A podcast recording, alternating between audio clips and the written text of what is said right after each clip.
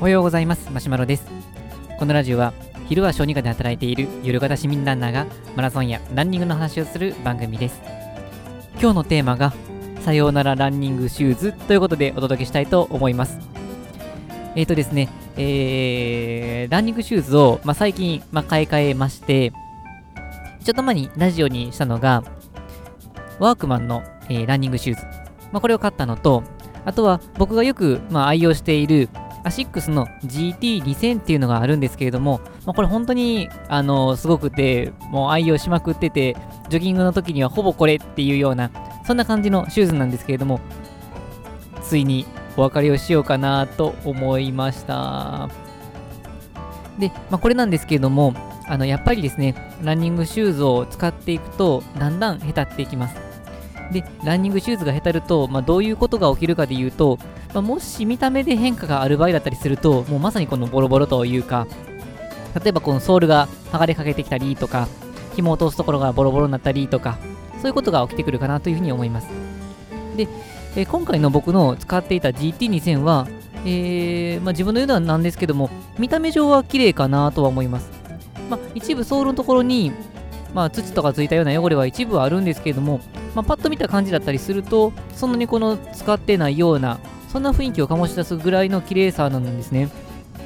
まあ、それはカラーリングも、ま、暗めの、え、ー、と、まあ、青と黒をベースにしたような、まあ、そんなカラーリングで汚れが目立ちにくいっていうのもあるかと思うんですが、まあ、パッと見はそこそこ綺麗なんです。じゃあ、なんでお別れをしようかなと思ったかというと、もうクッション性がですね、もうだいぶ死んでしまってるんですね。で特にここ1ヶ月ぐらいがあなんとなくこうクッション性がなくなってきたなっていうふうには思ったんですけれどもまあ実際勝って1年弱経っていましたのでおそらくこの僕自体はちょっとめんどくさくてその靴を履いて何キロ走ったかっていうのは記録してるわけではないんですけども、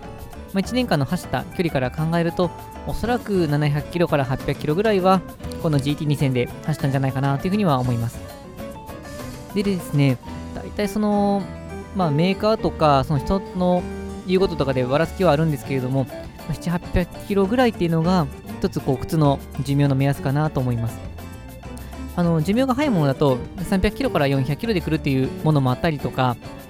あとはこの、えー、シューズを1足だけしか持ってなくて、ローテーションせずにその靴ばっかり履いてたりすると、まあ、傷みやすくて、まあ、500キロぐらいが寿命じゃないかっていうふうに言ってる人もあったりするんですが、やっぱり7、800キロ、まあ、1000キロ近くだったらもうほぼほぼもう厳しいかなと思います。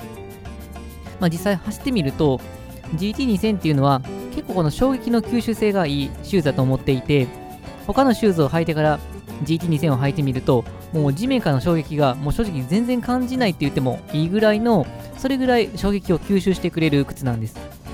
まあ、だからこそ、あの怪我をしにくいシューズとも言われていて、プロのランナーさんでも練習の時に使ってたりする、そんな感じのシューズになっています。ですが、まあ、僕の持ってる GT2000 は、もう、まあ、そこそこのクッション性は若干残ってるような気はするんですけれども、とはいっても、なんかこの、前と比べると地面からの衝撃がダイレクトに自分の足に来るような、そんな感覚がありました。で、やっぱりこのクッション性っていうのは、急にガツンとなくなるわけではなくて、まあ、じわーっとなくなってくるので、ある時ふと、あ、なんかそういえば最近衝撃を吸収してくれない気がするな、ぐらいの感じから始まるんですけれども、で1年ぐらい使ってるし、もう厳しいかなと思って買い替えたんです。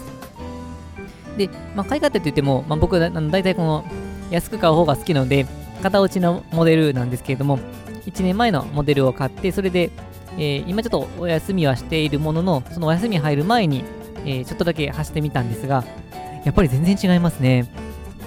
この GT2000 ならではのあの衝撃の吸収性があって、やっぱり走り出すと、もう、なんというか、走ってる時の地面から受ける衝撃を本当にこう感じないっていうような、もうびっくりするぐらい足に優しい、そんなシューズだなっていうのを改めて実感しました。まあ、これは裏を返すと、今まで使っていた前の GT2000 っていうのが、もう衝撃の吸収が全然できてなかったということになるんですね。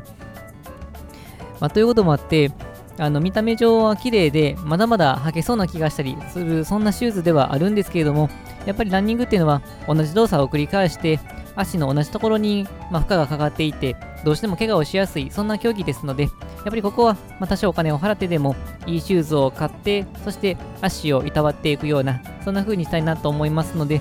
えー、とちょっと寂しいんですけれども、前に、え、使っていた GT2003 とはお別れをしようかなとは思ってはいます。で、えっ、ー、と、まあ、強化したぐらいに、えー、写真を撮って、最後お別れしたいなと思っています。あと、それとともにですね、もうずっとこの、もう、履けなくなってしまって履いてなくて、でもずっと置いていたものがあって、それが、ナイキの、ね、ズームフライフライニットなんですね。もうそこそこ前のシューズになってしまったんですけれども、まあ、初めて買ったナイキのランニングシューズで、で、まあ、プレートも入っあ、初めてなかですね。初めて買った次のやつですね。えっ、ー、と、同じシリーズで買い替えたっていう意味で初めての、あの、ズームフライのシューズで、いわゆるあのプレートが入っている、そういうシューズですけれども、まあ、これもやっぱりそのクッション性というか、その反発が全然なくなってしまって、で、それで、あの、履かなくなってしまってずっと置いてたんですね。で、やっぱりずっと置いてたんですけども、まあ、もう何ヶ月も履いてないですし、久しぶりに履いた、まあ、数ヶ月前に久しぶりに履いた時も、やっぱりその反発がなくて、最初にあったような感動がなくて、あ、そろそろもう靴としてはダメージが蓄積されすぎたんだなっていう、そんな感じになっていました。で、なんとなくやっぱり捨てるのが寂しくてずっと置いてたんですけれども、といってもやっぱり靴箱をずっと占領してしまうことにもなりますし、ランニングシューズもまた新しく買い替えていますので、これを機に、えー、そのズームフライ、ナイキのズームフライ、フライニットと、えー、前のアシックスの GT2000 とお別れをしたいなと思います。う寂しいよっていう感じですけれども、まあ、これは、もし皆さんでランニングシューズを買って、まあ、大事にされている方も多いと思うんですけれども、中には2年3年使ってますっていう方もありますが、まあ、通常の練習をすると2、3年でなかなか持たないと思いますし、あとはそんなに履いてないっていうシューズであったとしても、経年劣化はこれはどうしても避けようがないので、やっぱりこの長くても2年以内には買い替えないといけないかなと思いますし、ぱり練習で使っているなら、ハードな練習だったら半年、のそこそこの練習でもやっぱり1年以内に買い替えるのがベストなんじゃないかなとは思います。というわけで、えー、大事なランニングシューズでも、やっぱり、まあ、パフォーマンスを最大限に出せるような、そんな形で使っていただけたらなと思います。はい、それでは本日は以上です。このラジオは、このようなランニングに役立つかもしれない、そんな情報を日々配信しています。また僕自身はブログやツイッターでも情報配信していますので、気になった方は概要欄の URL をチェックしていただけると嬉しいです。それでは、えー、と前のランニングシューズとお別れですけれども、新しいランニングシューズで足が復活したらしっかりと走っていきたいと思います。それでは、さようなら。